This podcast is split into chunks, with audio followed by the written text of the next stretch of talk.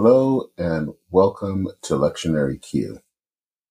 I'm Dennis Sanders. I'm the pastor of First Christian Church, Disciples of Christ of St. Paul, which is located in Roseville, Minnesota. Well, I'm glad to be back. I want to apologize that I haven't been doing the podcast in a while, and it really just comes down to just being busy, um, basically being bivocational and doing some other things. It just things got very busy, especially as I we ran into Advent. Um, throw in there some uh, so throw in there that I got COVID around Christmas time. Yeah, not the best time to get COVID. It's the, you know, the day before your Christmas Eve worship service, but um, I am uh, back. I'm going to try to do this again on a regular basis. No promises, but I'm going to try because I think it's important. It's kind of important for me too, especially as I prepare for Sunday. Um, so, uh, for those who don't have not heard this before, the Q here stands for questions because that's what we do every week. Uh, we take one of the scriptures and or two of the scriptures from our Revised Common Lectionary, and uh, for the upcoming Sunday, we ask questions.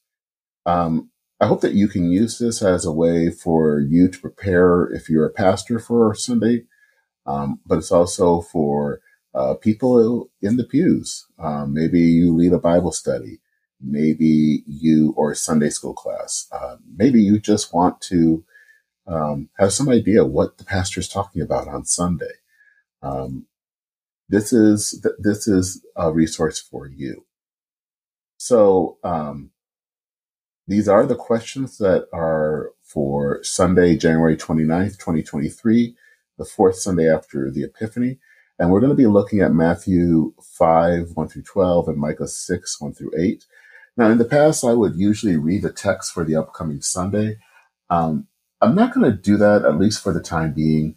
Um, I've realized that, you know, and and doing some some reading of my own, that sometimes reading the passages, of course, all the Bibles that we read are copyrighted, um, and there are certain things that you can do, and um, that's fine.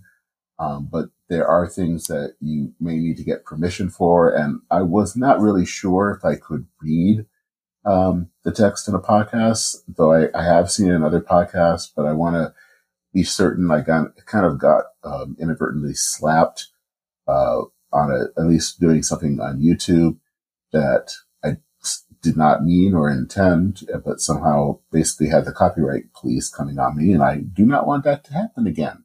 So at least for the time being, I'm not going to be reading the scripture, but I will provide links in the show notes to the passages so that you can read them. So with that, um, let's look at the questions uh, for Matthew 5, 1 through 12. So question one, um, this passage, which you will be reading, is usually called the Beatitudes. Now, the word beatitude, um, that comes from the Greek um, and that can mean blessed. It can also mean happy. Now, is there a difference between being blessed and being happy? What are those differences? Second question. How would you describe the people that Jesus calls blessed? Number three. What do the Beatitudes really say about following Jesus? Is following Jesus risky or is it easy? Number four. What do the Beatitudes have to say about the state of the world? And should we accept the state of the world as it is? Okay, so those are the four questions this week for the, the gospel for Matthew 5, 1 through 12. So now we're going to look at Micah 6, 1 through 8. And here are those questions. Question one.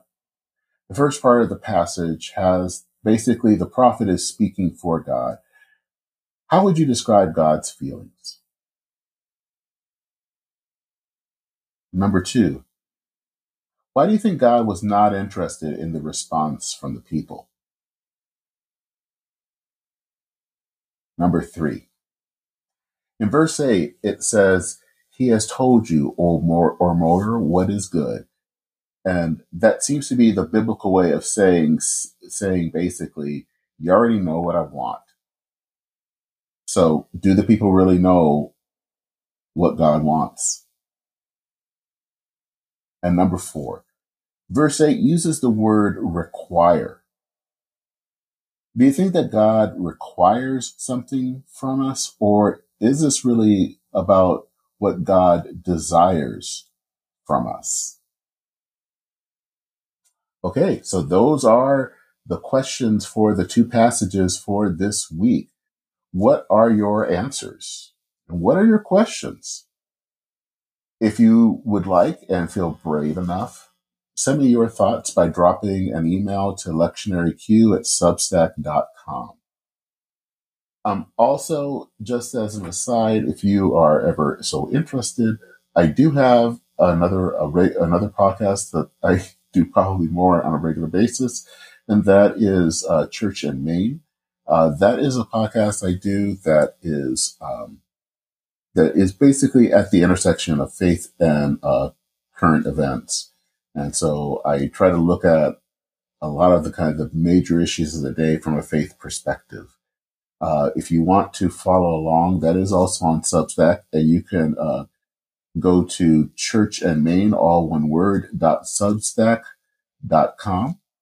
And you can also find it at Church and Main, all one word, dot org.